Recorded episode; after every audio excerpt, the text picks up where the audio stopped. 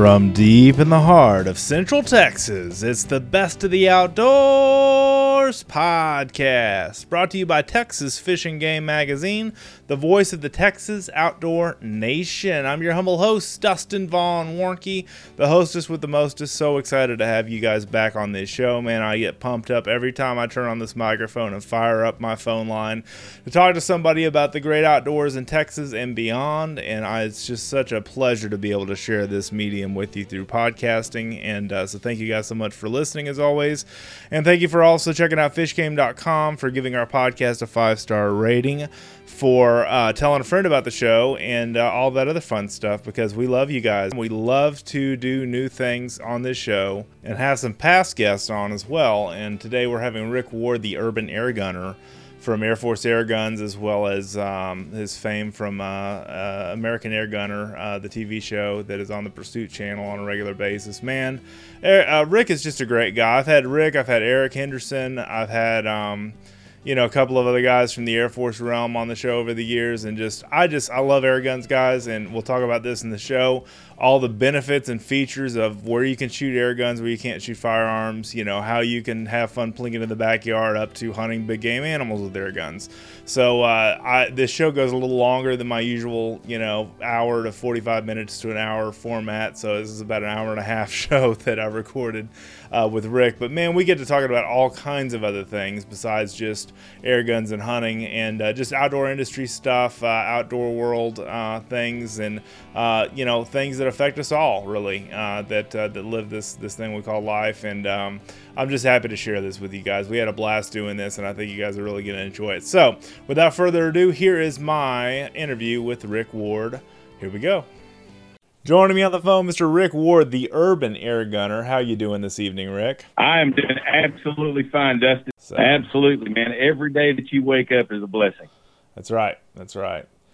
And uh, basically, what I wanted to do with you is is talk about something outside of the state of Texas for once. That basically uh, is reflecting on your love of air guns and my love of air guns and all the guys in Texas here that love air guns as well that can appreciate it and people outside the, te- the state as well. But Georgia is allowing air guns for deer season now, correct? For rifle season, correct?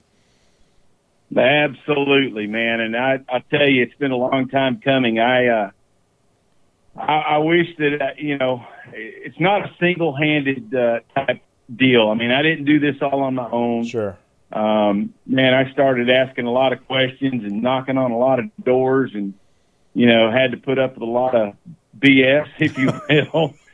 um, yeah, but, uh, red tape. because you know, I, I guess because of my passion and moving so so much for you know so hard forward in this deal that you know I finally got a bunch of manufacturers involved, which you know the manufacturers have been trying to legalize, you know, or, or try to get uh, air gun hunting big game legal in all 50 states. Sure. And um, it's it's been quite an ordeal, and there's still a long long way to go. But uh, more and more states are, are following suit, and um, I thought we were going to have it uh, passed last year, and we didn't have any opposition at all last year, and, and uh, they attached it to a it was kind of a last minute deal, if you will. Um, they attached it to a baiting bill up in North Georgia, and um, it got shot down. Well, there was nothing that we could do because we had to have a vehicle to, you know, to put the bill, attach it to that late in the in the sessions. But sure. um, uh, because of the manufacturers and the lobbyists that uh, the manufacturers have got, and the association, they've got a Airgun Sporting Association, the ASA uh-huh. Uh, Mitch King is heading that up, and and I'll tell you, they uh, the lobbyists that we had up here was just yeah, it was just great. You know, I went and demoed air guns to lawmakers, and you know, just shot hundreds of rounds and let their let them shoot hundreds of rounds and all different types of guns, and um, finally this year, man, it it went through. So uh, that's great. We're pretty excited about it. That's great news. And, you know, the one thing kind of at the last minute last year's season of 2018, it was legalized here in Texas during rifle season, but it was like the end of August. And our, our uh, fiscal year, I, I imagine like a lot of fiscal years, start over in September. And uh, that's when that's when they finally passed it right there at the at the end, uh, the you know the nitty gritty, if you will, you know, and they made it illegal Yeah. during. But of course, they have recommendations in Texas for for air gun calibers and stuff, and and rules and, and regulations in that regard. But just to be able to have the the freedom to hunt with uh, an Air Force Texan or any other big bore air gun um, out there, you know, is just is great. And you and I both shoot Air Force stuff, um, and and uh, and we, we we also talk about other brands and stuff like that as well. But um, tell us a little bit about your experience with what you're preparing to do for deer season uh, in Georgia. Well, um, you know, our bow season just started last weekend, and it's Right. still hotter than, you know, it's just hot. And um, Fourth of so- July. It's hot on the Fourth of July. our- yeah, yeah, it's uh, it, it really is. So uh, we uh, we're getting ready to to uh, launch our our deer hunting season. Actually, for air guns, gets to start during muzzleloader season or primitive weapon. oh, cool. Uh, we tried to get them to let us do it during bow season, Yeah. but they they we took what we could get. So Right. we're starting during muzzleloader, which is on uh, October the twelfth. Oh, cool. And um, unfortunately, I'm not going to be the first guy to kill a deer in the state of Georgia with an air rifle because, as you well know, I have a very busy uh, rodeo schedule, Yes. and that um, is winding down. Oddly enough, this year because I've got so many uh, filming trips and hunting trips uh, lined up uh, for Air Force that um, you know I just didn't book a lot of rodeos, knowing what what I was going to be getting into. So anyways, we're we're gonna the twelfth is gonna be our first um, uh, year first uh, day to be able to hunt with big bore air rifles. And in the state of Georgia, they passed it. I believe it was a thirty caliber and up, which you know I know it's going to make a lot of air gunners mad out there, but I didn't recommend you know thirty caliber. I recommended thirty five and up, but I think there's some other manufacturers out there that um, you know they wanted it they wanted it to be a level playing field Sure. and they studied you know they they studied foot pounds of energy and you know velocities and i mean they looked at everything and um so to to kind of make it a fair across the across the spectrum there that they made it where people can um you know if they got a 30 caliber air rifle then by all means i i think you can hunt with that and uh and again, it all comes down to the ethics, you know, and, and knowing what your gun can do, obviously. But um, I'm really looking forward to it. Uh, we great. we worked at deer camp all this past weekend, getting our final uh, mixture of food plots put out. Um, one of the guys is out putting cameras up today. He was out finishing up some bush hogging on some trails, and so we're we're pretty excited about it. Uh, I think it's going to be a I think it's going to be an epic hunting season. And I mean, I've killed deer with with big bore air rifles before, but I've had to travel from you know to like Alabama Sure. or Florida Other or states, right. you know just a state that would allow you to hunt. Now I can step out on the back porch of my uh, my air gun lodge here Your air gun line. let it rip. You know. I love it. And I just love the My way when we, yeah, when we first started talking about all this stuff, you know, you and I were talking about the, you know, the fact that with air guns, you know, the perception is they're little pellet rifles, and what's happened now is this ain't your grandfather's BB gun anymore. And I mean, this is a PCP, you know, pneumatic, pre-pneumatic charged. I mean, just power that's just harnessed by the power of air, compressed air. Not, uh, you know, just people that, that don't know a lot about this. Not um, CO2. We're talking about just straight up air, like you get in a scuba tank, and uh, you know, compressed into a tank in the gun, and basically shot out in, in charges. And basically, um, you know it's just it's just amazing the amount of power you can compare something like an air gun to a muzzle loader and i think that's one reason why they they chose for muzzle loader season right Yeah, absolutely. similar the energies thing about right it- yeah that's what i'm saying yeah Do- similar similar, similar energies Yeah, is what I- i'm saying yeah Right. Well, you know, I mean, if we go all the way back, I mean, let's go back to the 1500s. Um, let's go back to 1780. You know, when the Girardoni was made. Um, you know, I mean, uh, people that don't understand uh, the pre-charged pneumatic, I want to I want to encourage them to, um, look at the at, look at the Girardoni air rifle that Meriwether Lewis uh, carried uh, with the core discoveries. Um, I don't know how it got into the United States. There's some speculation. I mean, if you Google it, and I'm sure some of the people are going to Google it as soon as I say this, but um, there was some speculation that he bought that uh, at Harper's Ferry, or what would be Harper's Ferry, Virginia, at that time, um, or later became Harper's Ferry. But he bought it from a government uh, auction or a sale. Okay. Uh, he bought it from the armory, and um, you know, I mean, that thing could shoot a 46 caliber round ball through a pine board that's one inch thick or better at 100 yards. I mean, the power for that day and age, and those were aired up to 800 psi, and what we're shooting today is 3,000 and up. Yeah.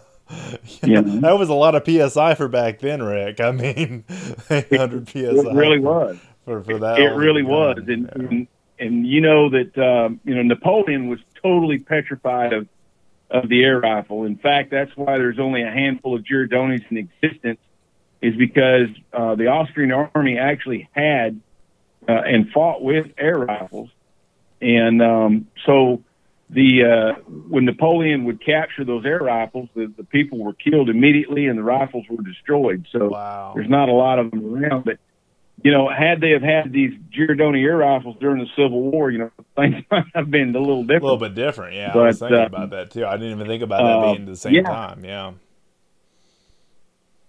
So, you know, I mean, the thing about air rifles, they yes, they are very powerful. You whether you shoot a round ball, um, you know, I guess probably well, I don't know how many years ago when I was a kid growing up.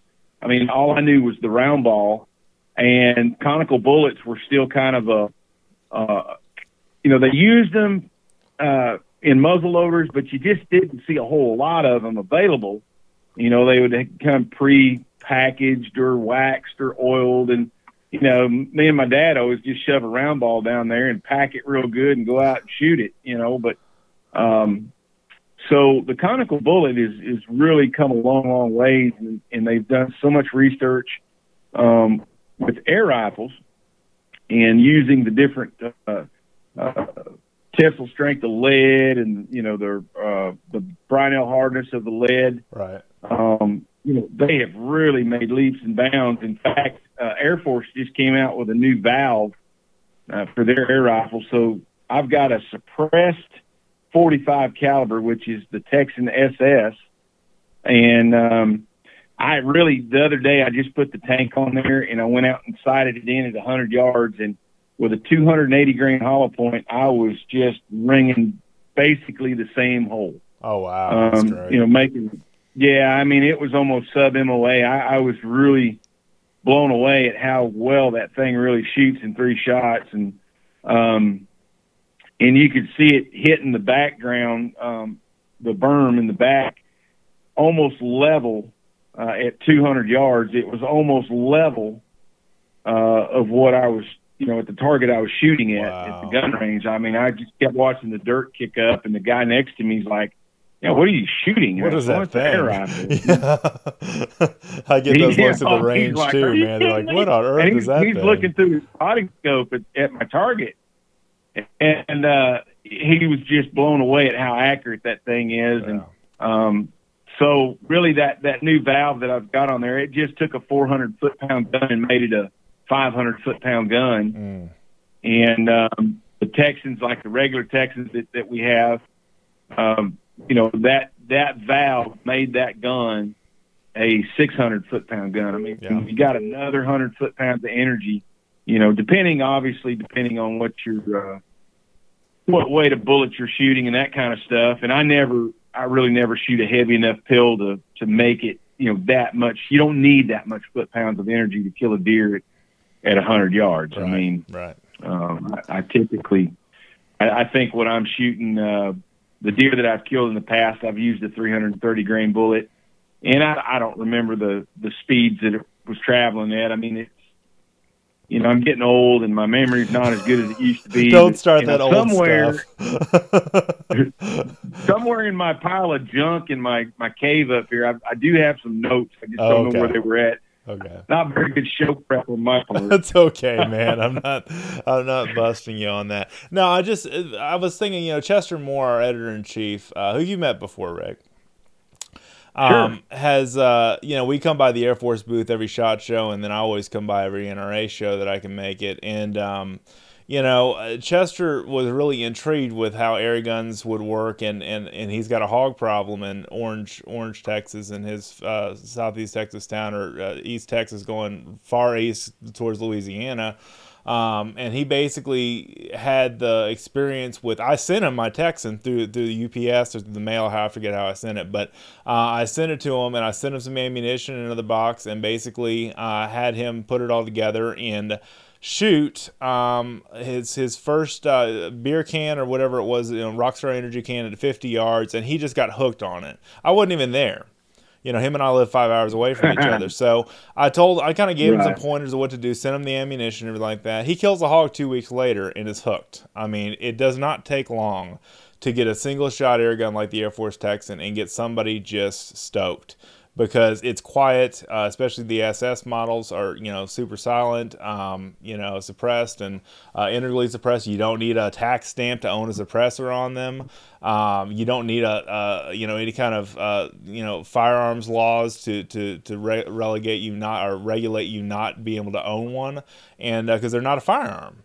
And I mean, I talked about air guns uh, a lot on this podcast, but basically, it's because I really believe that they've come so far in so short amount of time, and the and technology is getting even better. You know, and I know that's something you agree with too. Absolutely. You know, I've I've got a friend of mine out on the West Coast. His name's Cedric. Uh, his his YouTube channel is Too Fast for You, and uh, I love that. but uh, yeah, he's a great dude, man.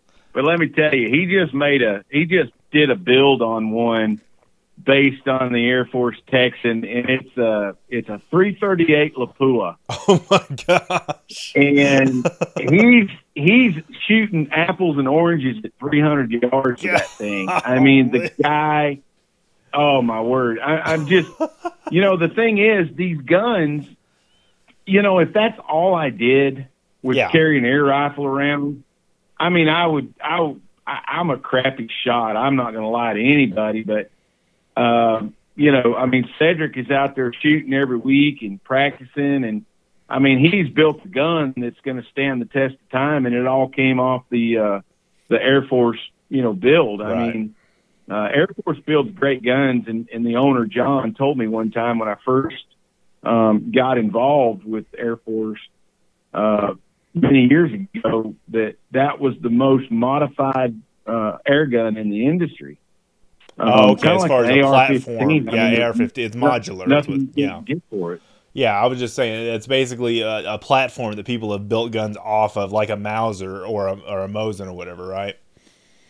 Sure, absolutely, absolutely, and Or Springfield. um, you know, I I've had a lot of people offer. You know, I mean, there's there's people out there that um, have have approached me at Shot Show, and and there's really really great folks out there that have offered all these these mods for these guns, and and sometimes it's kind of tempting because let's face it, America was built on speed. Everybody wants something to go fast. fast, yeah. And um, you know, if you ain't first, you last, Ricky That's Bob. right. That's You know, right. But Uh, sorry, I, I that's just good. That's that good. That's that's welcome, dear Rick. That's welcome. Yeah, that's fine. Your your Georgia boy's welcome But, to uh, Texas anytime, buddy. You know that. So yeah. Um, but but the thing, what I'm what I'm trying to get at is that I've always been the guy that you know. Here's my take on the whole thing. If you work your tail off and you're you got a family and you're paying bills and you're trying to save you know little money, try to sock a little bit here and rat hole some there, and you want to buy a, a gun, an air gun, you don't want to have to put a bunch of money into it to make it shoot. yeah, And unfortunately, there are so many guns out on the market that you have to do that with. And, um, you know, I mean, Air Force saw what I was doing, and I was just that guy that was doing stuff right out of the box. I mean, and that's kind of been the the driving force, I guess. People, you know, they look at what I'm doing, and I'm not modifying my gun, and I'm taking game at, you know, crazy yardages and you know up close, long ways off, and and it's just something that I try to tell people that this is right out of the box. Right. You No if you spend the time with your gun, the most important piece of gear that you can buy as an air gunner is a chronograph Mhm. and a rangefinder. You know, I mean that's that's the biggest investment in, in my opinion. That once you get all your stuff and you start shooting, regardless of how big, if whether it's a big bore, small bore, if you'll get a chronograph, you can tune your gun uh, to be the most accurate gun. You can find out where it likes. Because just because it says 3,000 psi on the side of it doesn't mean you have to fill it to 3,000. Yeah. Um, I've, I've shot plenty of guns at 2,500 that were just deadly Yeah. you know, and shot really flat. So, um, but there, there's just so many things. But that's kind of where Air Force came in and saw what I was doing, and they were like, "Hey, man, would you like to talk about our guns on a public forum?" And I'm like, "Sure." So That's cool. that relationship's been going on for, for quite some time now, and I'm I'm grateful for their uh, their friendship and their you know putting up with me. So No, that's cool. And I mean, the thing is, like for instance, right now I'm I'm uh, uh, shooting, uh, I'm, I'm testing out uh, for hot, a Hatsan um, air rifle, uh, 25 caliber, and, and it's it's a really good, sleek looking gun, Turkish walnut. I mean, it's really nice. I'll post some pictures of it once I get the review up on fishgame.com. But I mean, it, you know, the innovations are just these things are are just so slick, and even to go primitive in the air gun world. I'm outside in my backyard. Like I like to do stuff like that in my backyard, like you do, Rick. Um, and I basically got out my my old 1960 1970s uh, model Winchester uh, 177 caliber Springer pellet gun, and uh, right. You know, I'm like, duh, my son's 10 years old. I mean, he needs to really get good with this thing in iron sights, and he's a left-hand shooter. And uh, I'm I'm taking him out, you know, after school or, or on the weekends and stuff when he wants he's tired of playing video games or whatever. We'll go out there and uh, and just plink. And I mean, it's just it's cheap. I mean, he was like, oh, don't spill any of those pellets. I'm like, son, they're they're cheap. I mean, this isn't like you know 22 rounds or something like that that might go scarce one day. It's just it's just lead you know and and it's Right. it's so inexpensive to shoot and so inexpensive and then we have two guns two air guns that are um uh, what do you call it? Uh, full size replicas of of a, a Sig two two nine, and then a Taurus revolver, a Smith and Wesson full size revolver. Well, he's he shoots BBs out of the revolvers and one seventy seven caliber out of um, pellets out of the the the semi automatic handgun. And holy smokes, he's getting really good with that thing. And I mean, but that's that's some air gun stuff that you could do in your backyard. You don't have to go to a gun range. You get to practice the fundamentals and all these other things that you can do. Um, you know, Umarex and, and other companies like that start making these uh, these these replica style handguns that have that, that shoot BBs and pellets and basically don't. Uh, I think they call it fire and air, which basically is a firearm re- representative of a firearm, but it's really a, an air gun. And I just think that's cool.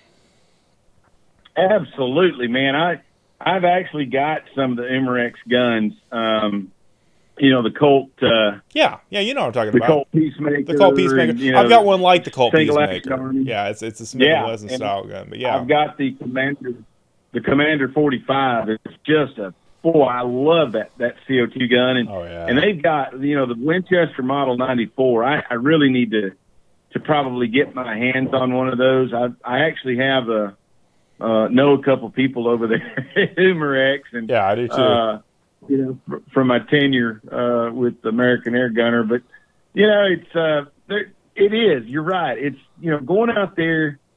It's it's not all about hunting. Sometimes it's just taking the kids out in the yard and just letting them shoot. Yeah. I mean, there's so many things that you can buy at the dollar store, like a deck of cards and and clothespins, and and let them, you know, go out there and try to shoot the heart out or the the club Yeah. or whatever. I mean, just make up games. It's it's so much fun just just shooting air guns. Period.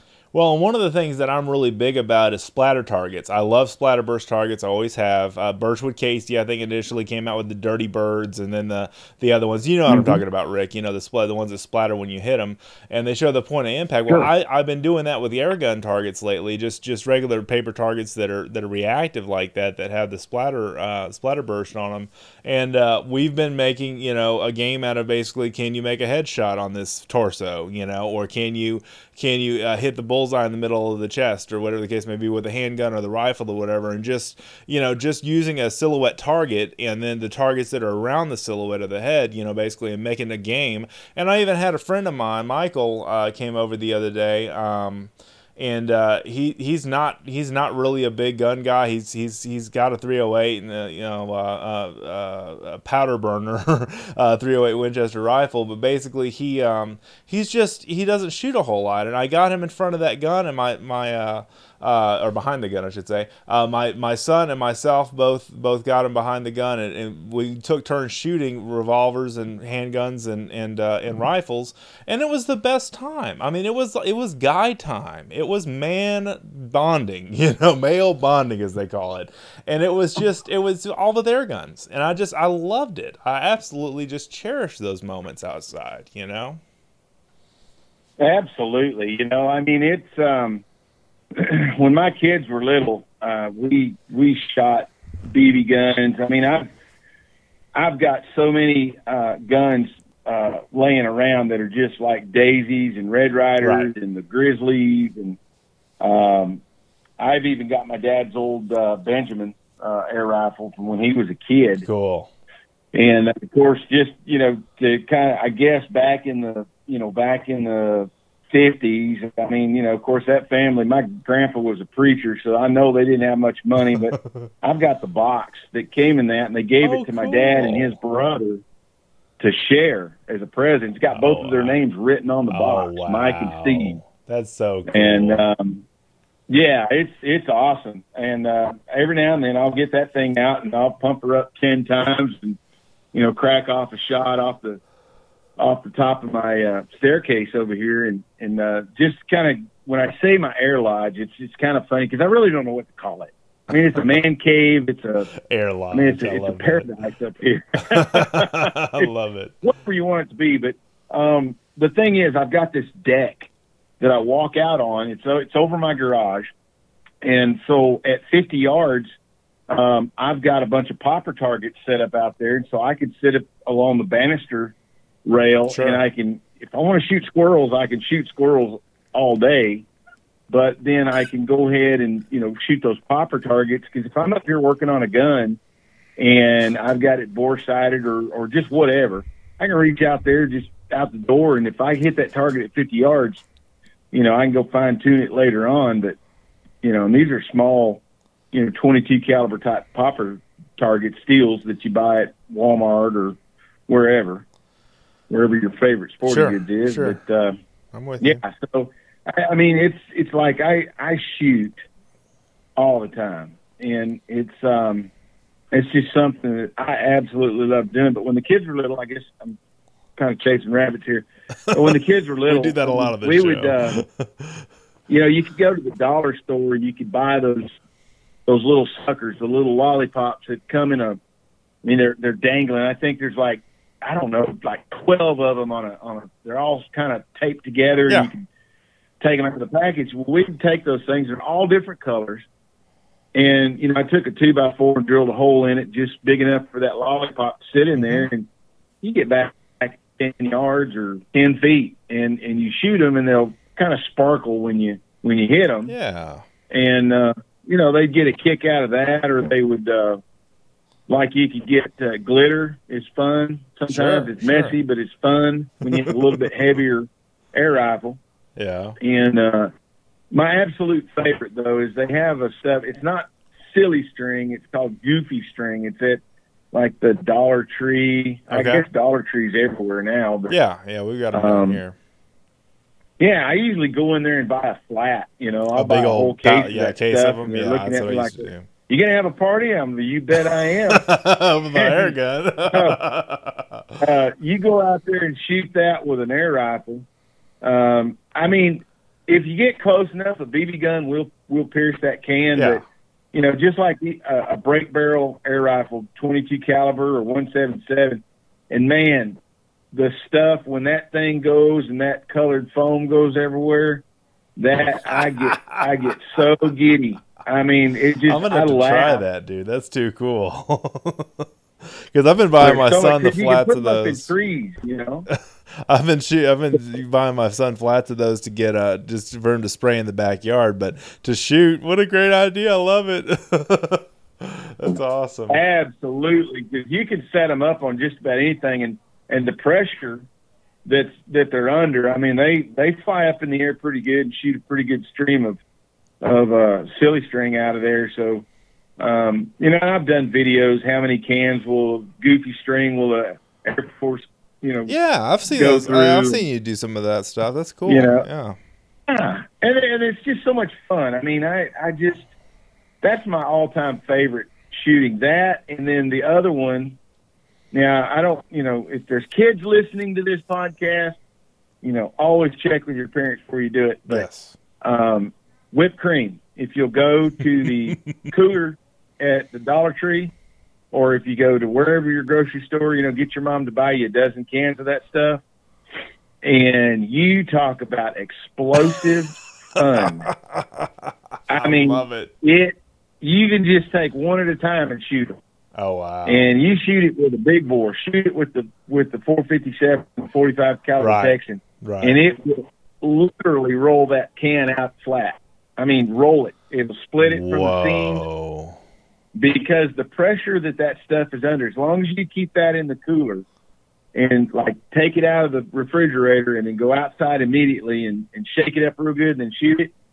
Man, I mean it. The pressure that's under that stuff is crazy strong. Wow. it's a that's lot fun. Awesome. So, awesome. but it gets kind of pricey. I mean, obviously at the Dollar Tree, it's it's a dollar. It's a dollar, but yeah, But it's- still, it's twelve Yeah, bucks. you but I mean, 12 there's cans. small, there's small cans of whipped cream. I like those big fat, you know, family. yeah, the family size version. Uh, well, and the thing is, I, uh, I you know, I, we started talking about deer hunting. This is a great way to practice without having to go to the range. A lot of this you can do in your backyard if you have the fences and the backstops and stuff that you don't have errant, you know, flying pellets and stuff all over the place, and you know, or, or shooting, you know, some some soda cans and beer cans, whatever the case may be, you know, down to the ground, um, like we do at my father-in-law's place because he didn't have any fences, but he uses a BB gun. Uh, my son practices there, but man, this is just great practice. I mean, think about a lot of people that, that say recommend shooting a 22 year round to get ready for, for rifle season for deer. Well, if shooting an air gun's even Yeah. cheaper than that in a lot of cases, uh, especially if you have a spring loaded gun like I've got my 177 Winchester I talked about earlier. It's a it's a break open spring uh, Springer, um, or if you've got something like the Talon, you know the Talon P. I've got the the the uh, the young you know the the short air uh, air rifle pistol. Um, kind of I showed that to dude. I had a birthday party for my son Jackson the other day, and one of his friends dads came along. He's now a listener to this podcast, Nate. So if you're out there listening, Nate, uh, shout out to you. But I showed him the Talon P, and he was like, "What on earth is this thing, man?" I mean, it just looks so foreign Yeah. from any other gun there ever was. And I said, "It's a 25 caliber." Air gun and it basically you know sh- you can make several shots off of one fill and basically it shoots compressed air and he never he was just he was a boy scout guy you know he, he had a son in boy scouts and stuff and never seen anything like this you know but it was just so cool you know that look at how much fun you could have with this thing you know was his thought so i kind of thought that was cool Absolutely. I mean, I you know, I I show people my air rifles all the time. Of course, you know, being on the road rodeoing like I do, um, I usually carry a I'll carry a Condor SS with me, or a, uh, I might even carry my break barrel. I mean, I've got a Kamita Lynx, which is an Air Force uh, international gun, Yeah, and sure. and um, I've got the Kamita V10, which is a multi-shot. But I, you know, I'll carry some form of air rifle with me out on the road, and you know, people that have never seen them, it's like they just can't put it down. yeah And um, it's it's a really, you know, now now 22 ammo is uh, is pretty much readily available. It's it's finally come back, and you could buy it. it. It'll never be 99 cents a box. no like that was the other point i was going to make exactly but uh, I try to buy it. I mean, I do. I, I try to buy 22 ammo whenever I see it on sale, or um, I'll, I'll buy uh, like cheaper than dirt, or one of these, you know, one of these discount places. They'll have it on sale for well, the Academy. I don't know if that's you know you might have to edit that. No, that's that. It was, yeah, uh, no, that's that's fine. but I, you know, I go over there and, and they'll have they'll run a sale and it's dollar ninety nine a box, and and I've seen it for you know as low as a dollar seventy five. But um, I'll buy that and just put it in storage for you know I don't I don't go crazy with it, but you know that, that's I love shooting rimfire guns. I've done videos on rimfires of my childhood, and um, I, I get great pleasure out of out of shooting that. So my point to that was that when you get into shooting air rifles, you don't have to go specifically to a range. If you're in a backyard of any size, and you, you like you said, you have the right backstops, Right. uh, you could get a, you can get a 22 caliber uh, Condor SS that is less than 88. It's less than 88 decibels. Yep. Uh, I mean, your car your car door makes more noise when you close it or your screen door. Um, so I've never thought of it like that, but that's true. yeah, yeah, you know, but but the cool thing about that is that you can you can stay in practice all the time. So those guys that are out shooting 22s waiting on deer season, like you said, uh, they can pick up an air rifle, and you know once you get over the initial expense of, of getting into PCP rifles, right. A little expensive, um, but yeah. you could save a ton of money on ammunition Yes. because I mean you buy a tin of pellets. I buy mine. Um, you know, I, I get a really good deal through uh, JSB, and um, Diablo, yeah, so Diablo. I usually buy bulk. Yeah. And and at one point in my life, which I'm not doing that anymore, but I mean I would go out and literally shoot a can a day, which is you know 150 rounds, you know 200 rounds, and I mean I would shoot every day, you know, and just I love shooting air guns, and I love hunting with air guns because of the challenge. I mean, I mean that's uh, you know, people people tell me all the time, well, I don't get to hunt or I don't like to hunt. I don't want to kill stuff. You don't have to kill stuff. You can go out and kill lollipops and whipped cream and things like that and get as much enjoyment out of it. Goofy string. Um, yeah. Yeah. yeah. Uh, Sorry. But those, you know, those, uh, some of that stuff, like those, those peeps, that, that's a waste of time. Peeps don't shoot good, you know. Okay, Easter, but- that's good to know. Um, you know, yeah. Those, I don't think anything can kill a peep. I mean, yeah, yeah. Peeps are like nuclear actives and stuff. They're pretty cool. So yeah. yeah, yeah. But you know, as far as deer hunting goes, I mean, my family we we love deer meat and we eat deer meat. Uh, in fact, my kids got me a meat grinder last year for my birthday. Um, I had been using my neighbor's meat grinder, and uh, but we clean all of our own deer, and Cool. uh, because really, uh, you know, processing meat, uh, paying somebody to process it anymore. I mean, it's it's seventy five, eighty five bucks to get a deer processed, Oh, at least. and that kind of defeats the purpose. Yeah, it kind of defeats the purpose of saving money on on deer hunting. So It's just basic Um, processing. we make too. our- That's not. That's just burger. yeah, we, we make our own hamburger. Yeah, and I, I I mean I could buy a lot of beef for seventy five bucks. Right, right, right, right. you know. Um, so I try to kill. I mean, the great thing about Georgia, we get we get twelve deer a year, so we can get two bucks and ten doe, or we can get twelve does. So um, I, I really I, I've never limited out on deer because obviously I I you know have a full time job and, and the rodeo thing too. So uh, that you know, but I kill typically will kill five or six deer a year and process them myself. And um, I bought a uh, I bought a vacuum sealer, and that was the, the that was a great investment Oh, yeah. because I can, I've got deer meat down there now that I can go pull out and thaw it out, and it looks like I just put it in there yesterday. Yep, You know, cool. so uh, we eat a lot of deer meat. Uh, we Yeah, cook we do too.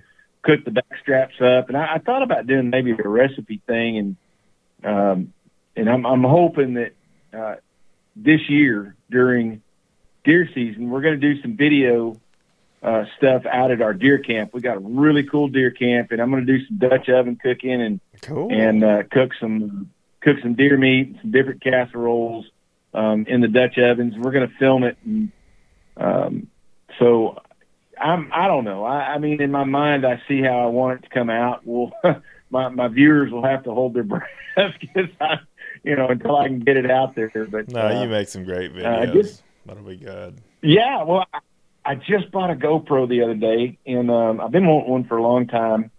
And it's got this mode on there. It's like um, it's like a hyper speed uh, time lapse. hmm And so while we were cleaning the deer camp, I set it up, and it. I went back and watched the footage last night. It was it was really cool, man. That's It's awesome. just like everybody's kind of moving around, tractors moving in and out, and Cool. um, so I, that's going to be so much fun because we've got people like Air Force is coming down to hunt with me this year. cool. Um, Iraq veteran 8888 Yeah, is like a huge gun channel.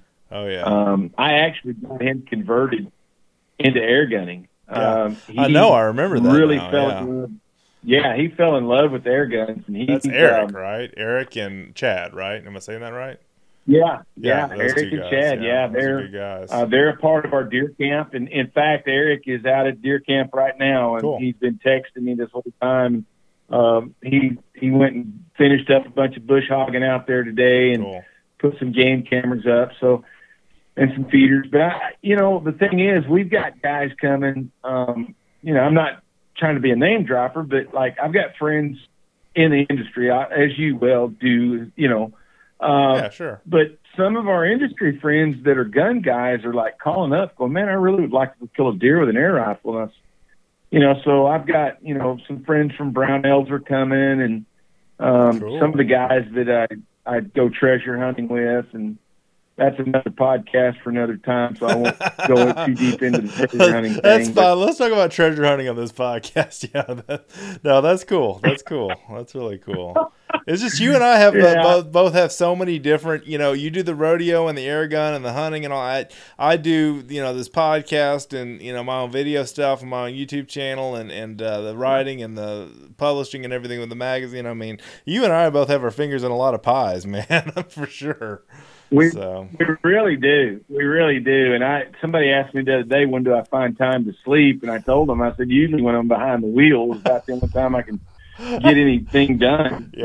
You know, but yep, yep, yep. um, yeah, I stay on the road quite a bit. But you know what? I mean, all in all, it's it's a good life. We're we've been blessed, and um, you know, air gunning has just been a it's been a great great hobby. And and I'll tell you, and, and you know this, and I, I won't go too deep into it, but you know, our oldest son was killed in a tragic car accident Yes. last year.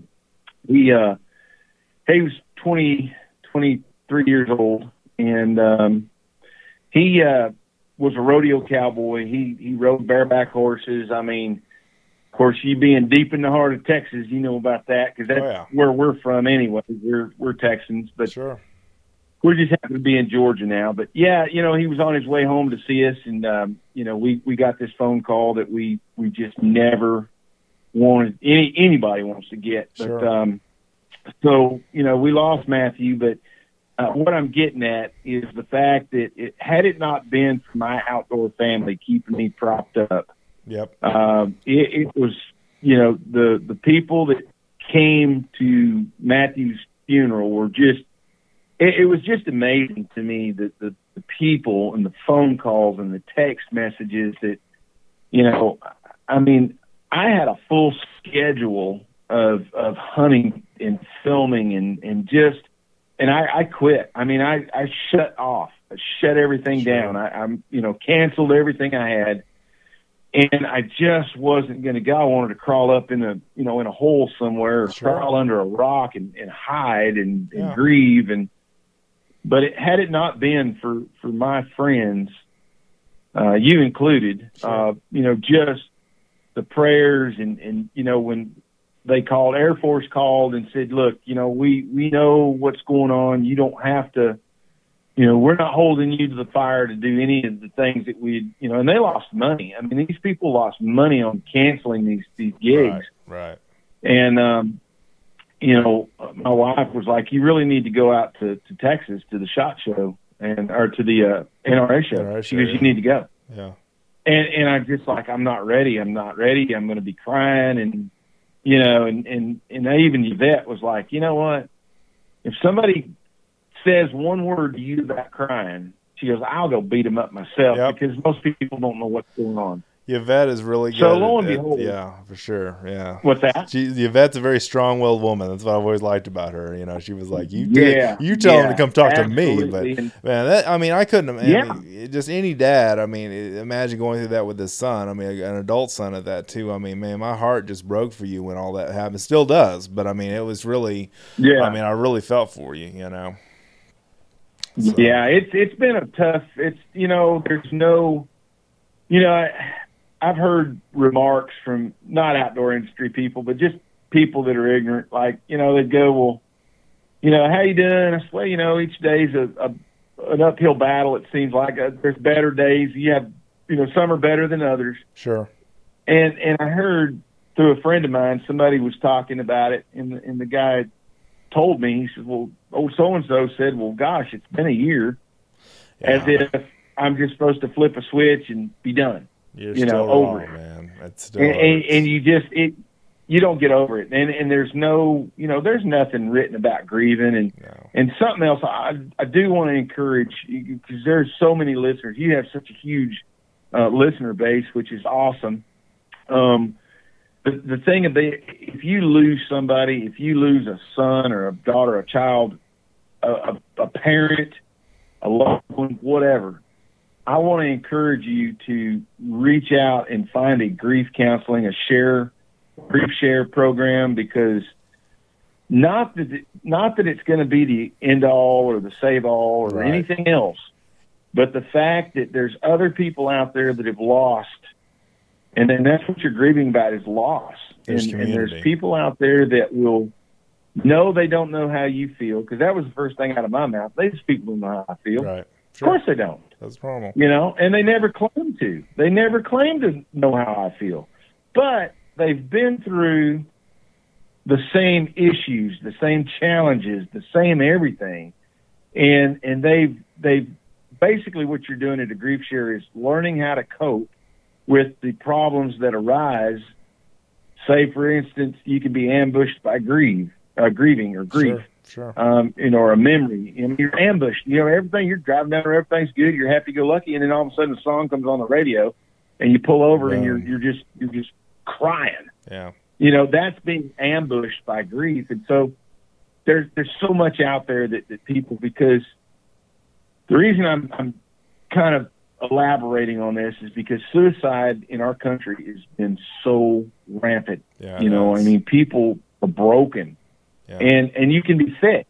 You know, I mean, people think that oh, this is, you know, I mean, there's no hope for me. I'm I'm I'm at the end of my rope. I'm I'm done, and but it's not true. So I, I just want to encourage your listeners to, you know, whatever you're going through, um, you know, seek some type of counseling. There's so many great books out there, sure. um, you know, including the Word of God. You know, Right. and I make no bones about that. But No, um, no, sure. but yeah, I just I kind of wanted to uh, you know put that out there. But had it not been for my outdoor family, Sure. when I got to Texas that year, I mean it was so overwhelming to me Yeah. that there's people, even at Shot Show last year, Yeah. there were people that that I I'm walking down the hall going to a booth, and out of the blue somebody hollers my name, and I turn around and it's it's just one of these great hunters in the outdoor industry comes up and shakes my hand, asks me how I'm doing, Yep. you know,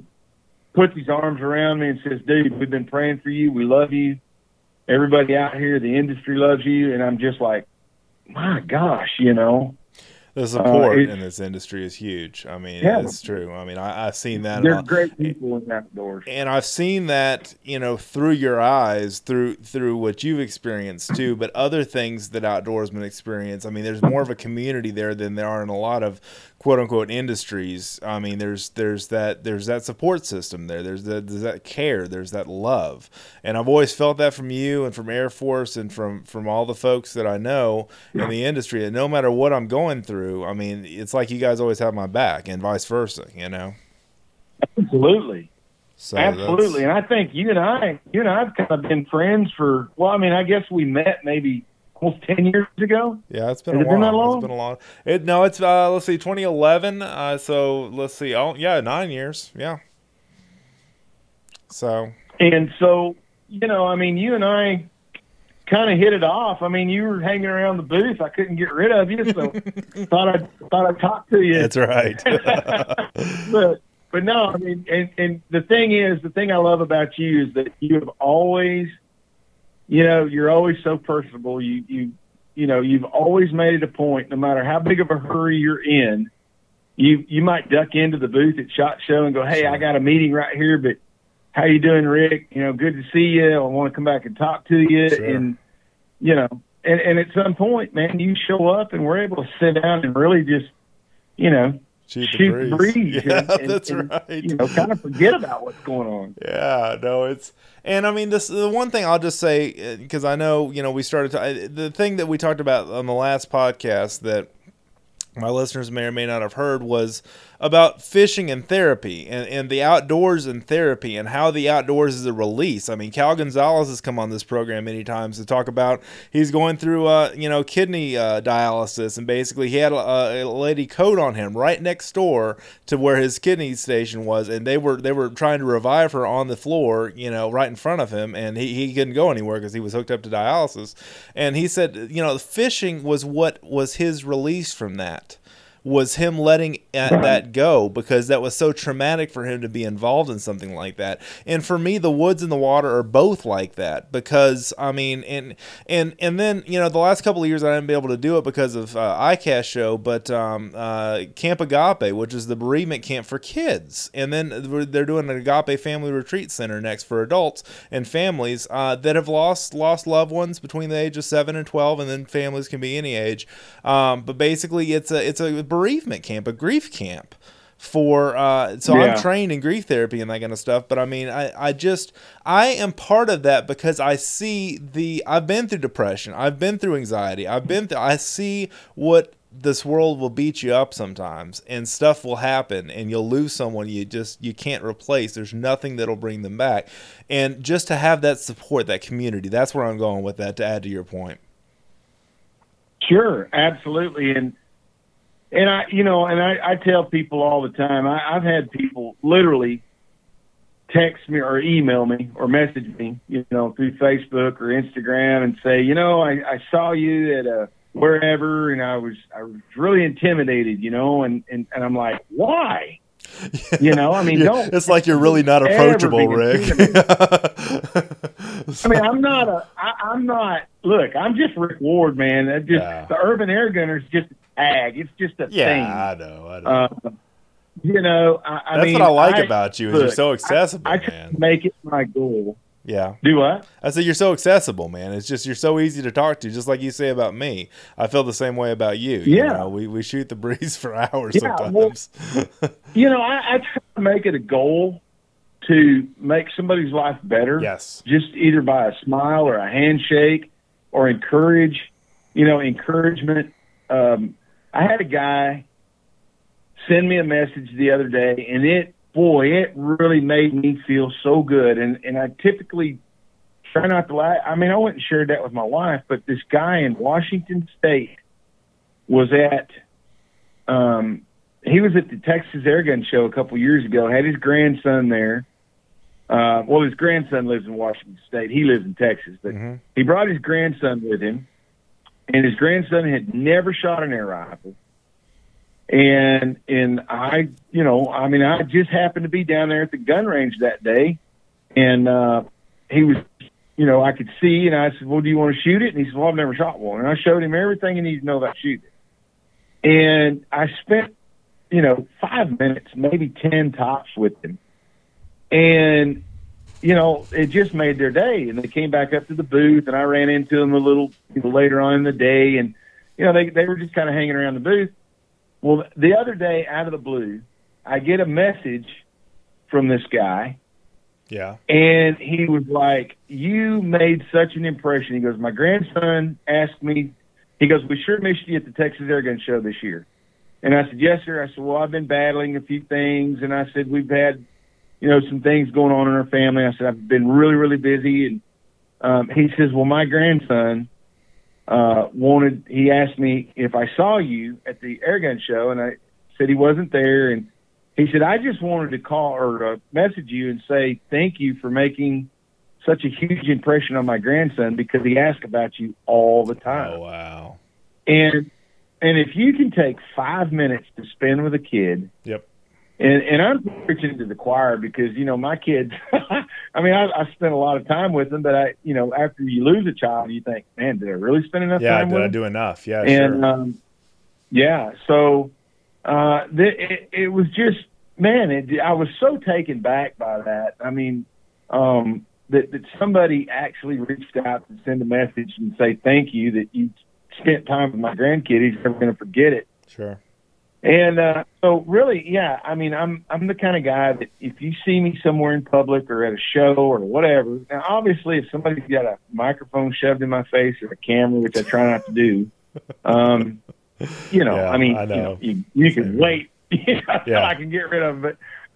But for the most part, you know, I I I love everybody. I talk to people all the time. I mean, that's what I do for a living is talk. Sure. But I, I'll you know, I try to encourage people and, and you know, I've, I've kind of made it a goal to try to be positive and, and, um, just really encourage people. I mean, if you're having a bad day, I mean, you know, you turn that frown upside down. Let's smile. you know? Yeah. Yeah. Um, there's just, and, and just- it, yeah. Just a friendly gesture, Yeah. Sure. you know? Well, and to your point too, So, one of the um, reasons why you and I do videos so much, Rick, is that is to teach that next generation because they're watching, and I, I get I get comments from them all the time. You know, those those teenagers that are trying to figure out how to shoot a crossbow for the first time, or trying to figure out how to shoot a compound bow. And I've had guys that have messaged me on on uh, YouTube, my YouTube channel before, and they're like, "You just saved me like five hours of frustration, you know, by your one video." And I'm like, "Dude, you know, I mean, I I didn't think about Yeah. that when I did it, but we have no, it's a ripple effect. We have no idea the impact we are making by our actions. That's my point. Yeah, So- absolutely. and And, I mean, and you know. I heard something. I heard something the other day, um, and I know I'm not, and I don't know who did it. The guy didn't know who who said this.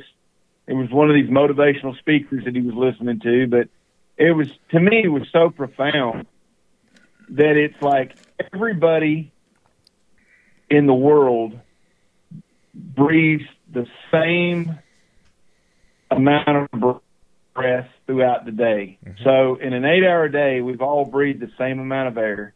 Yep. In a 10 hour day, 12 hour day. So you have a choice to, you know, when you get up, uh, take that breath and do something good with it, Yeah. you know, encourage people. Sure. Or you have a choice to be, you know, humdrum, bad attitude, negative, you know. And, and I mean, it was just kind of a the way he said it in in the conversation. I was just like, you know, really, we do have a choice. We have a choice to make the world better, make people better, make Yep.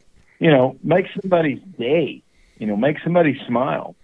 And so that's kind of what I try to do with with each of my breaths because they're they are limited. Yeah. You know, Yeah, they are. We we're don't not know. guaranteed tomorrow. So I just lost. I just uh, found yeah. out. I just found out today. I lost a friend from a, a fraternity brother in my uh, uh, music school that I went to uh, for four years. When I uh, or he was there two years while I was there, and had a uh, had a brain hemorrhage uh, or a stroke of some kind, and fell over. And they tried to revive him, and they couldn't get him back. And he's my age, and I was just like, wow. I mean, it, it can be that it can Yeah. be that fleeting, but you know that all being said, especially in the outdoor community, Rick, you know we have the opportunity to impact young lives. Uh, we have the opportunity to impact new hunters or people that don't understand hunting and fishing and don't understand the outdoor lifestyle and don't understand why we do what we do for therapy and recreation more than just because it's cool to go out and catch and kill something. You know what I'm saying?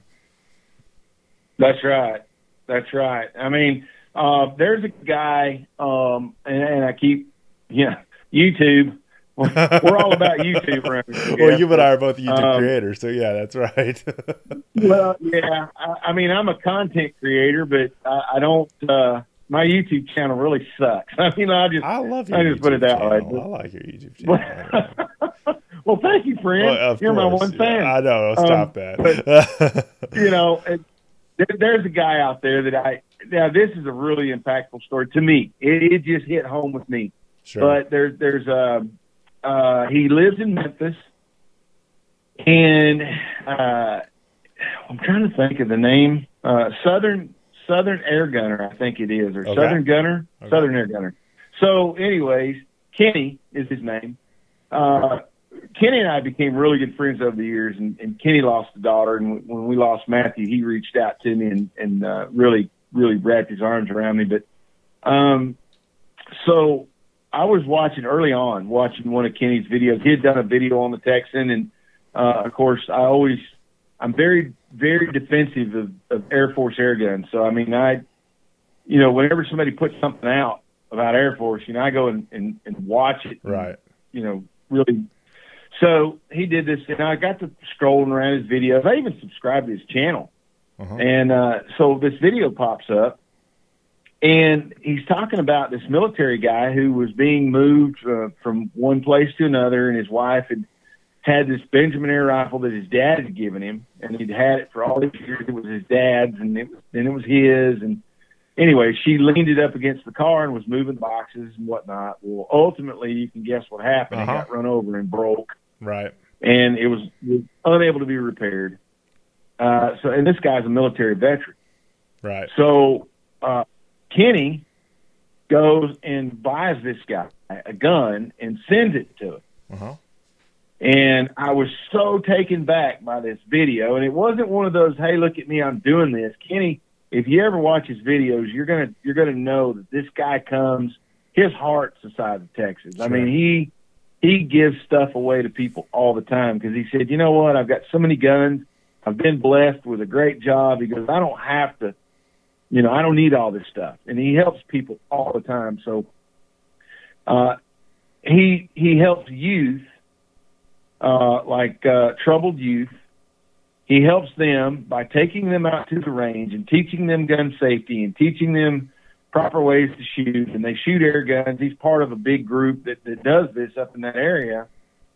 And I was so taken back by that. And I said, you know, I, I need to do something. So I reached out to Air Force and asked them for some help. And, and they did, you know, and they, they really stepped up to the plate and, and we got him a uh, Talon um, SS to, to for the youth, and I got him a bunch of pellets, so you know he wouldn't have to keep buying pellets and stuff. Sure. And you know, I just those random acts of kindness, you pay it forward, and it, it comes back to you tenfold.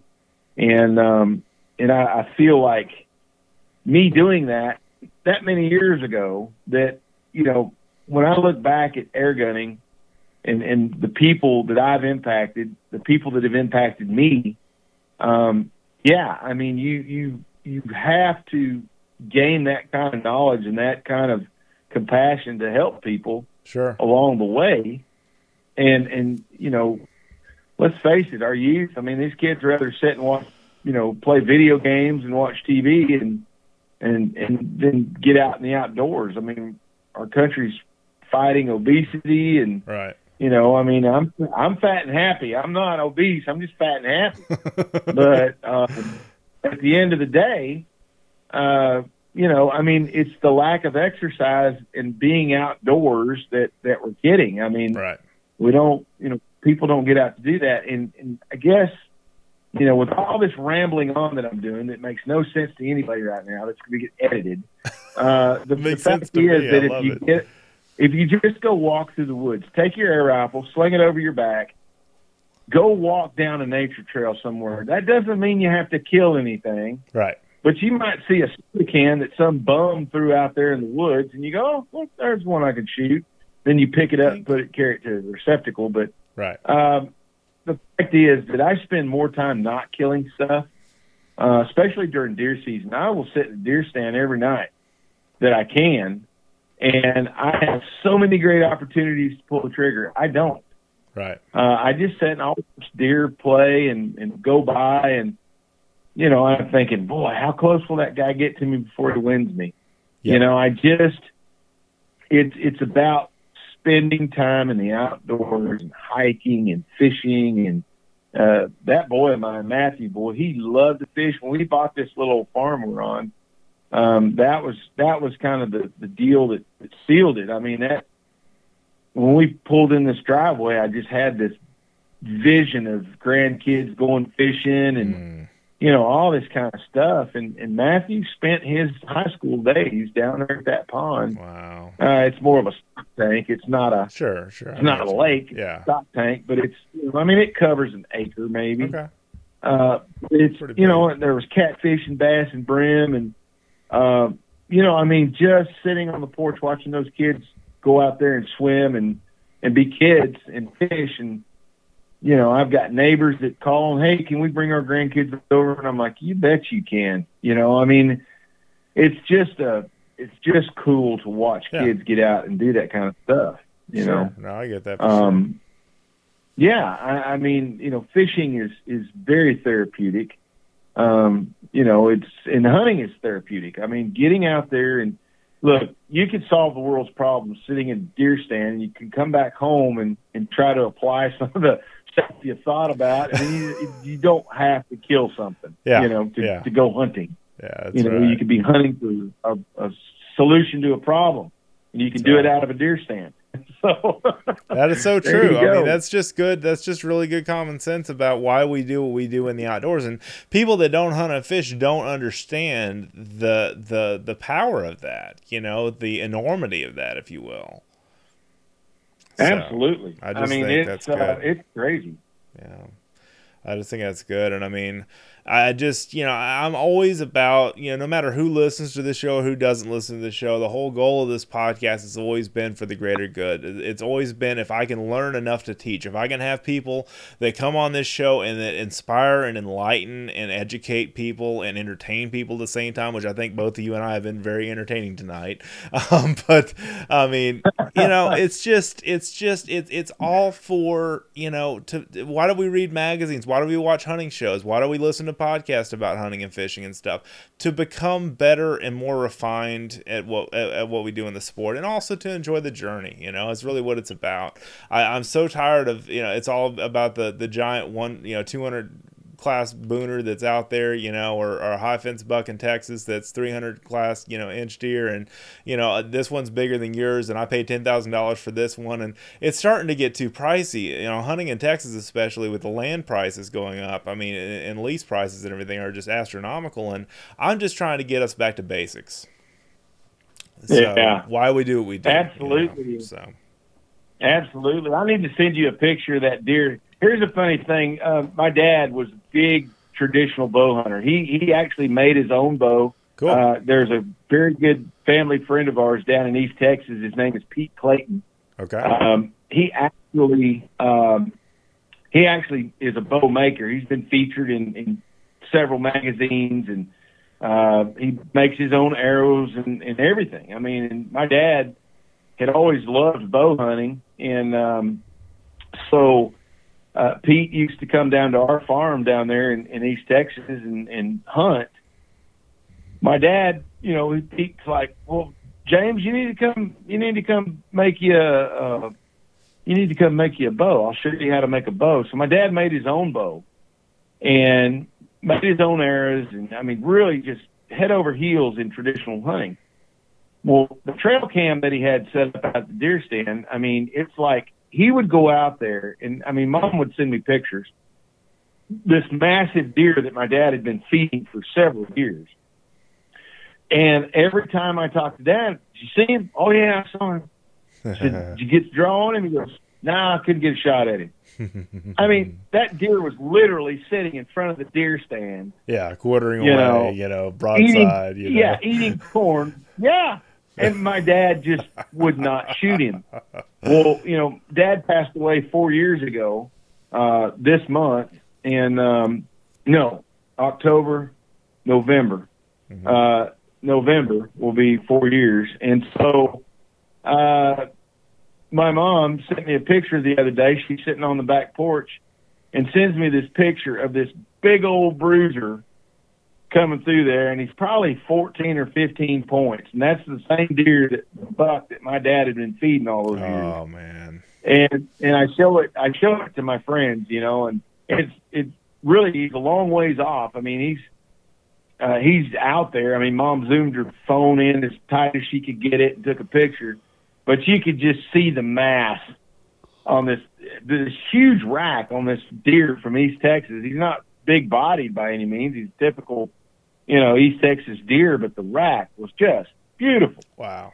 And and I told mom, I said, I'm coming down there to air gun that sucker and, and she's like, you know, your dad let that deer walk all those years and, and it was just but what I'm getting at is my dad would sit in that deer stand and, and he might be reading his Bible or doing a, a devotion. And um, after dad retired, I mean, he'd been a, a preacher. My grandfather was a preacher. Dad was a preacher. But sure. Um, so the thing is, I mean, he spent more time in that deer stand not hunting, right, but just either meditating or just enjoying God's creation. I mean, yeah. Um, but I always chuckled about the fact that he let this deer go that anybody would love to shoot But it's still with there. a bow that they made themselves. Yeah, you know. this is So, this, this awesome uh, spectacular moment. Yeah, yeah, I see what you're saying. Yeah, I mean, you're right about the price of, of everything down there. I mean, uh, my mom uh, sold some land here a while back, and it was, you know, I, I- it's not wasn't prime real estate or anything, but I think it was almost like ten or twelve thousand an acre. Yeah, And I'm like, are you kidding me? Oh, it's, it's like ridiculous. ridiculous. So, and yeah. um, you know, of course, more and more subdivisions are swallowing up the the ranches and the farms that I grew up on in East Texas. And I mean, every time I go back, I'm I'm just I, I'm just blown away at how much it's grown because um, the ranch that I actually worked on as a kid, um, and then on to my young adult years, uh, the the ranch owner just passed away uh, last year, and uh, you know I don't know if his kids are going to sell it. I mean, it's a pretty nice sized ranch for being in East Texas, and um, it's got everything you would want. I mean, it's got barns and beautiful house, and you know just uh, ponds and creeks. I mean, that's my childhood memories of going out and camping every Sure, weekend, and you know doing all that fun stuff. And and there's that's part of the problem is there's not really any place for kids to go anymore Yeah, you know, to to experience that kind of thing. And um, you know, I, I try to encourage people to go. I love camping. oh yeah, I, I don't get to do it as much, uh, but that is something that you know. Uh, my dad loved cooking with Dutch ovens, and Mhm. I'm not as good as he was, or even uh, don't even claim to be good at it. But that's something that you know you get out there. It's, it's like you had said something about trial and error sure. one day. You know, you, you can't you can't get good at it unless you try it. Yeah, You know, Yeah, and start. You, gotta- you don't have to be And, great to uh, start, but you have to start to be great. You know, I mean, that's just the the old Zig Yeah. Ziglar saying. But I mean, that's that's just part of part of the way. And my whole point with all this is just making hunting more accessible through public lands. I mean, that's important. There are podcasts that are dedicated to nothing but public land hunting that are here in Texas. But I mean, I'm just all about you know let's let's get the kids outdoors let's get people and and, and be good forces to ourselves and loving ourselves and and um you know loving the outdoors loving god's creation and communing with god's creation but also about um you know making it more accessible for most pe- for, for more people you know to be able to come out and experience what you and i experience you know Absolutely, and and you know the whole thing. I mean, people. It's funny because I get comments sometimes. Like, these guys go, "There's nothing urban about this guy," and uh, urban air gunner, yeah he, he might be an urban hillbilly or something. But there's nothing urban about him, and and and, and rightly so. I mean, I, I live on a small farm, but it's just outside the city limits. Sure. And, you know, air gun hunting really became a priority for me. You know, when we bought this place because of all the coyotes that were on this place and um you know the the coyotes that are roaming these neighborhoods and Sure. just in Georgia in general we're covered with coyotes and and but what I'm getting at with that is that there are people that are in urban areas that are going to hear this podcast and they're going to go you know I can't go out I don't have property to go hunt I hear it all the time I, I've got a friend well we have a mutual friend uh you know Eric Henderson Yeah. sometimes he gets bummed out because he lives in a subdivision yeah and he, you know, he's got a little backyard, and he's like, "Man, I can't really have any place to hunt." But there's industrial parks out there that Yep. are just sitting idle. And I probably said that once before. You on your- have, yeah, on that's your true. podcast. It's true. I mean, you've got you've got industrial Yeah, parks, I you've mean, got abandoned buildings and stuff like that. You've got all kinds of stuff. Yeah, I mean, there's so many places. You even wrote something about about hunting, bow hunting in these. Yeah. uh, oh yeah, I have. parks. Yeah, I've, I've written extensively So- about urban bow hunting. Yeah, absolutely. Yeah, so I mean, add urban air gunning to the to the scene. Sure. Um, Georgia has some urban urban deer hunting, and when I talked to uh, when we were up there working, you know, trying to get it passed, I talked to somebody and told them, I said, you know, you could really change the amount of insurance that's spent by opening up urban deer hunting seasons with air guns because you can actually go in there and kill some deer, and you can kill them ethically. Uh, even more so with an air gun than you can with a bow, in my opinion. oh sure. And you know the amount of deer car collisions that we have in the state of Georgia. I mean, it's it's ridiculous. I, I mean, I've got a brand new truck and I, I hit a deer with it for my first oil change. You know, Oh my gosh. And- Oh, it was stupid. it was stupid, man. I was so Oh, mad, boy. but um, th- but that's the thing. And I said, if you'll go to the insurance, you know, to to the guy that is in charge of, you know, that kind of stuff, and you t- go to the insurance commission, and y'all sit down and go, you know, if we could open up urban deer hunting seasons in these areas that are plagued with deer car collisions, you know, you can cut down on some of that. So then, in turn, the hunting community comes in there and starts hunting, and and we're helping you. right. We're helping you Right. not have such high premiums and and all this kind of stuff. I mean, there's so many great opportunities for that. There's a lot of states that have urban air gun hunting. Right. Uh, it's only a week long. Some of them are two days long. Some of them are, you know, whatever they may be. But you know, Missouri was great. I loved going to Missouri because they had urban air gun hunting. Yeah. No, that's And um, that's solid. you know, you, yeah, you go into somebody's backyard and whack a deer. I mean, it's just, you know, it, it's just that thrill of being able to hunt with an air rifle, and it's it's you know, guys bow hunt because it's personal. hmm It's That's up intimate. close and personal, and it un until maybe ten years ago when bows became ridiculously fast and strong. Um, they, um, you know, my cousin used to tell me all the time. He goes, he won't use a he won't use a, a release. He uses Right. his fingers, Fingers, finger tabs, because it's to him it is more personal Sure. holding that bowstring back and letting it go from his own fingers. hmm I can see that. And uh, you know, air gunning is the same way. Yeah. To me, um, it's it's personal. that connection. You know, you yeah. you get that. Yeah, you can shoot that deer. You can shoot that deer from, you know, ten yards, a hundred yards, wherever, right. and it's to me it's personal. Yeah. Because it's up close. It's not like sitting out there with a. A 700 Win Mag or 300 Win Mag or 7 millimeter mag, whatever. Magnum. Yeah. I know. Yeah. I know and, and cranking one out there at four or five hundred yards and go, yeah, man, that's a feat in itself. Smoked I'm- 'em. Look, my hat's off to the long range shooters out there. Yeah, I I won't kiss any of those guys. Yeah, nothing but love But- for you guys. But no, th- th- there's place for them too. But I see exactly what you're saying. It's an intimate, it's an intimate experience when you're with a bow or an air gun, and that's one reason why they call me the outside of the box rider because I write about crossbows and air guns and compound bows and all kinds of stuff that not everybody in the mainstream talks about. But I mean, it's it's really more of a of a private experience. You know, like what you're talking about, Rick. It really is. So, yeah, yeah, it just makes a lot of absolutely. And, and I, uh, you know, there's there's there's so many great things about being able to be an air gunner. I mean, uh, Tim from uh, Air Gun Hobby Magazine asked me one time. He goes, "What is your your you got this saying?" He goes, "I always hear it. Don't just hunt it, air gun it. What does that mean?" yeah, Well, it, it first of all, I'm a huge Lonesome Dove fan, and, and old Gus had that sign out there that that said uh, "We don't rip pigs." Yeah, and uh, it had you the Latin on there. It was "Uverum, Uverum feet, Uverum double feet," or whatever it was. And Mhm. he, he said it's a motto, and it just says itself.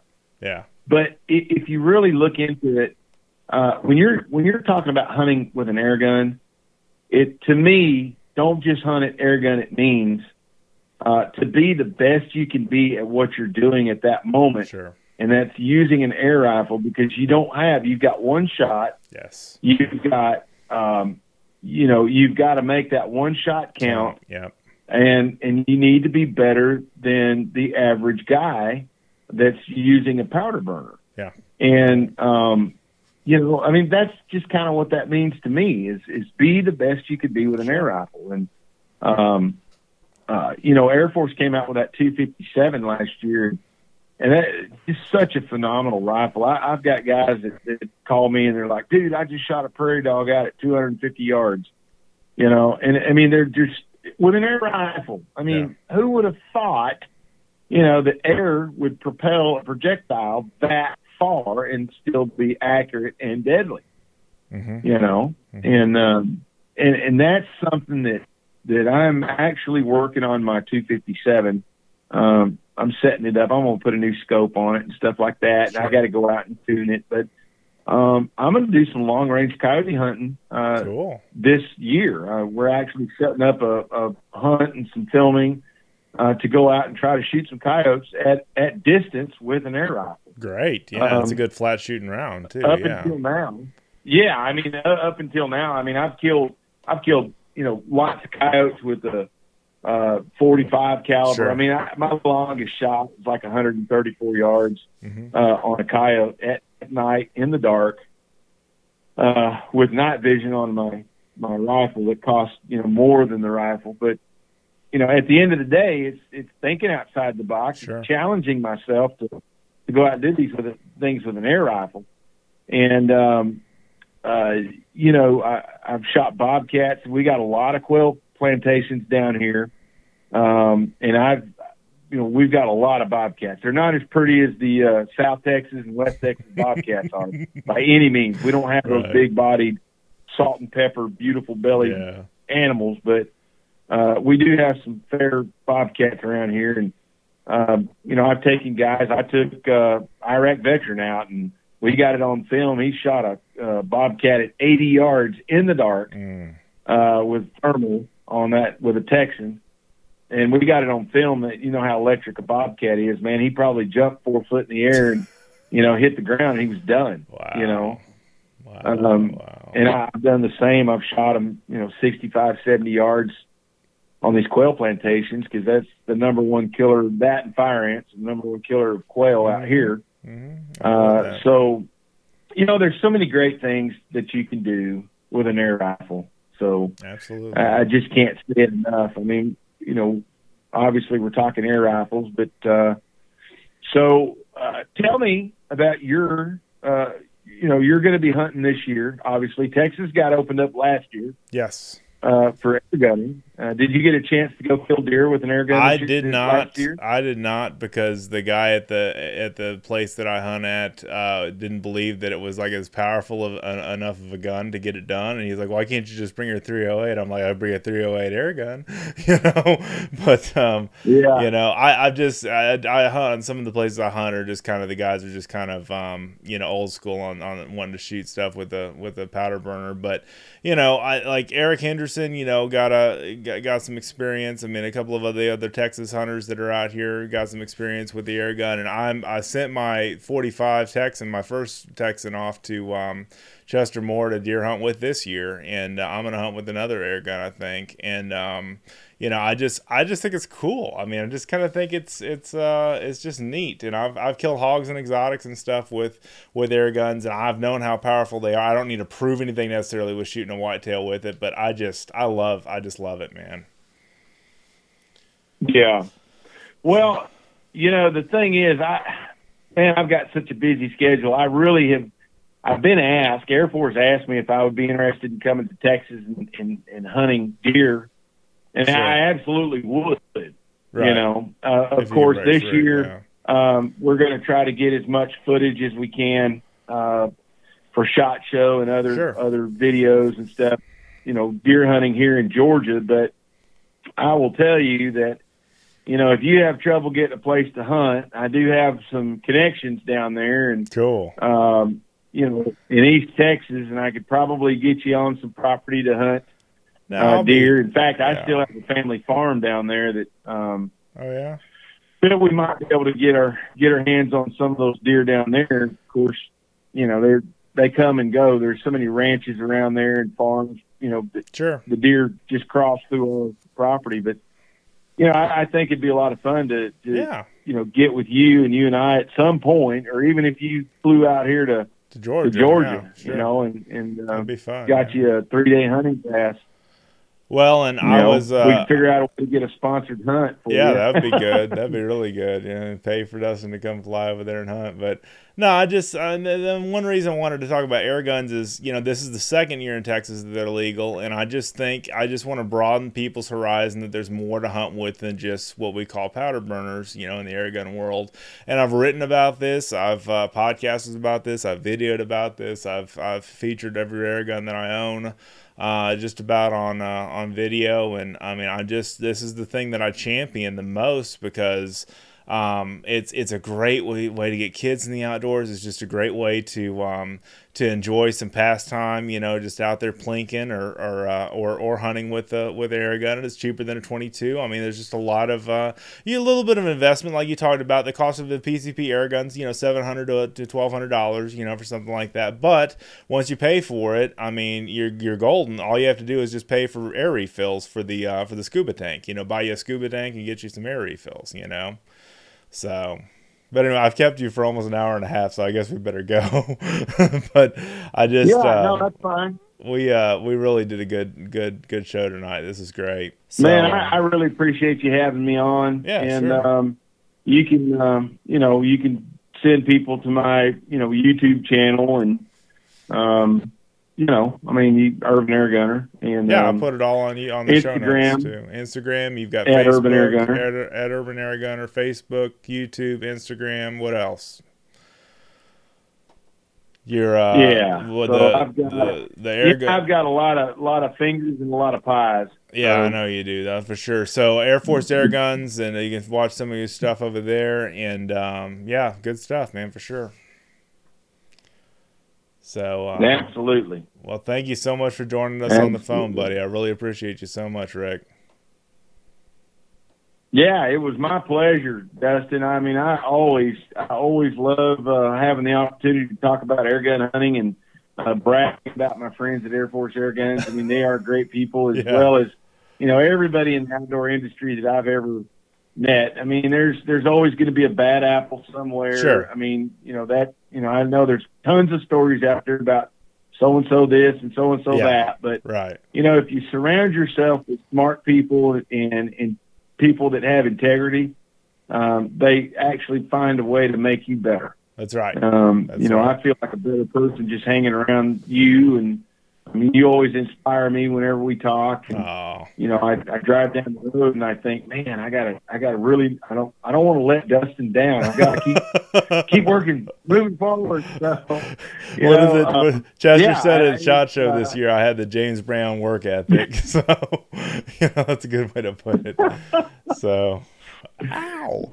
Anyway, Yeah, But, uh, really great people in the outdoor industry. But again, thank you so much for for having me on. And um, you know, anytime your listeners you know want to hear it again, man, I, I always love being on with you. And, and hopefully, if I ever start a podcast and can get you on and interview you. yeah, man, that'll be great. That'll be awesome. Well, thanks so much, Rick. And there he goes, ladies and gentlemen, Mr. Rick Ward, the Urban Air Gunner. You can check him out online. Check him out on Facebook. You can friend request him. He's just a heck of a guy to get to know and watch. And I love watching his YouTube channel. Love um, seeing all the stuff that he's into. He's kind of your cowboy rodeo guy, but also real down to the earth, good Christian man. And um, just, uh, just, just love the, the heck out of that guy. And I'm just so excited to have the chance to share this with you guys. Uh, the Texas Outdoor Nation. And, uh, you know, I just hope you will share the show. Hopefully, you will tell a friend about the show. Hopefully, you will, uh, you know, have a kid listen to the show. I love to have youth that listen to the show because this is this is the future. I mean, podcasting is going to be the way that's not going away. It's the way things are. And it's why I've been doing it so hardcore for the last four years. Uh, it's just it's it's a blessing to be able to do this. Turn on this microphone every two weeks and knock this out because I this is therapeutic for me. So know that you guys are a big blessing in a lot of ways just for listening. So if you've not done so already, please sign up for our newsletters. They are free. You get a new one every three days a week, and that is uh, the Tactical and Practical, or the, the, I believe they call it just the Tactical Tuesday or the Tactical and Practical Tuesday, uh, Wildlife Wednesday, which is now called Wilderness Wednesday, and then the Texas State of the Outdoor Nation, uh, our Thursday newsletter, which encompasses the stories from Tuesday and Wednesday, as well as uh, more stories and kind of a summary of the week and gets you ready for the weekend. So Tuesday through Thursday, we have uh, stories there at fishgame.com. You can sign up for that on the right hand sidebar. Check out the Hero brand of uh, detergents and, and uh, cleaning supplies and everything while you're there. They're sponsoring our website this month, and uh, they've got banners all over the place. We've even got a slider banner for them as well. So fun stuff. Um, just so excited, guys. So excited. Every show is a blast, and just had the chance to do this with you guys. This is great. So again, please tell your friends about the show. Uh, please give us a five star rating on iTunes if you've not done so already, and um, just just let's spread the Texas Outdoor Nation. Let's get out there and, uh, and go hunting and fishing and camping and hiking and all the things that we love to do with our families and with our kids and with uh, even those that, that don't understand this stuff, you know, if you just introduce them to some nice Axis roast or, uh, you know, a nice uh, venison steak or, um, you know, some nice fish that you caught, some catfish nuggets or, or uh, something like that, you know, it's a great way to introduce people to the, the, the fruits of our bounty in the outdoors. And that's really what I wanted to leave you guys with this show. We have so much more in this sport of the sporting tradition of hunting and fishing and the outdoor lifestyle that we can share with people because of our victories in the outdoors. And our victories don't even really mean coming home with something. It's just great memories and just sharing time in God's creation. So thank you guys so much for watching, reading, and listening. Have an awesome day in the outdoors. We'll see you next time.